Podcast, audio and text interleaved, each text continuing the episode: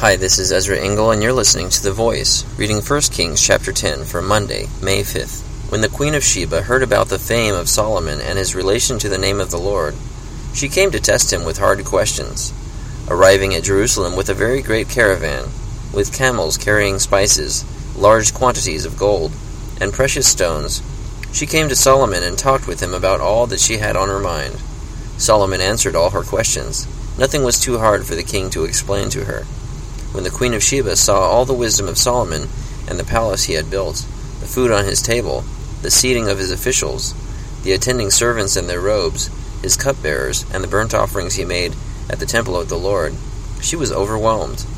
She said to the king, The report I heard in my own country about your achievements and your wisdom is true. But I did not believe these things until I came and saw with my own eyes. Indeed, not even half was told to me in wisdom and wealth you have far exceeded the report I heard. How happy your men must be! How happy your officials who continually stand before you and hear your wisdom! Praise be to the Lord your God, who has delighted in you, and placed you on the throne of Israel. Because of the Lord's eternal love for Israel, he has made you king to maintain justice and righteousness.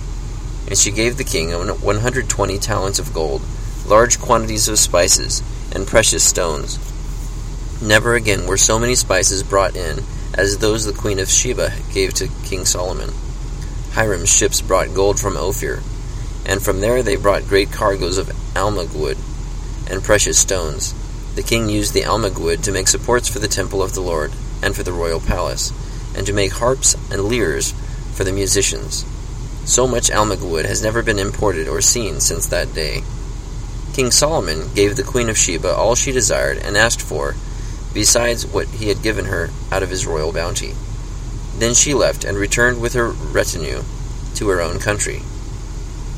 The weight of the gold that Solomon received yearly was 666 talents, not including the revenues from merchants and traders, and from all the Arabian kings and the governors of the land.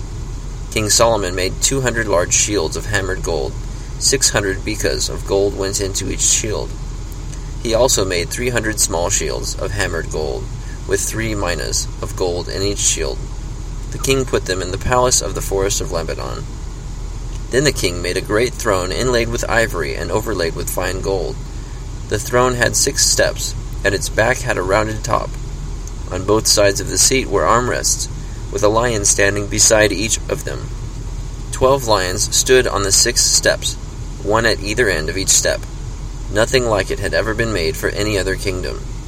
All King Solomon's goblets were gold, and all the household articles in the palace of the forest of Lebanon were pure gold. Nothing was made of silver, because silver was considered of little value in Solomon's days. The king had a fleet of trading ships, at sea along with the ships of Hiram. Once every three years it returned, carrying gold, silver, and ivory, and apes and baboons. King Solomon was greater in riches and wisdom than all the other kings of the earth. The whole world sought audience with Solomon to hear the wisdom God had put in his heart. Year after year, everyone who came brought a gift articles of silver and gold, robes, weapons and spices, and horses and mules. Solomon accumulated chariots and horses. He had fourteen hundred chariots and twelve thousand horses, which he kept in the chariot cities also with them in Jerusalem. The king made silver as common in Jerusalem as stones, and cedar as plentiful as sycamore fig trees in the foothills. Solomon's horses were imported from Egypt and from Kue. The royal merchants purchased them from Kue. They imported a chariot from Egypt for six hundred shekels of silver, and a horse for a hundred and fifty. They also exported them to all the kings of the Hittites and of the Arameans. 1 Kings chapter 10. So, of all things that pop out in my mind as I read this, is I have no idea what almug wood is, and I imagine it's a tree that I hadn't heard of or noticed before. And so I'll probably look this up, maybe Google image search, just to get an idea what almugwood was, or any special characteristics of it, if it was used for the foundation of Solomon's temple. But I like um, I like that the Queen of Sheba wanted to see for herself how wise and um, prosperous Solomon actually was, and that she was impressed beyond what was reported to her.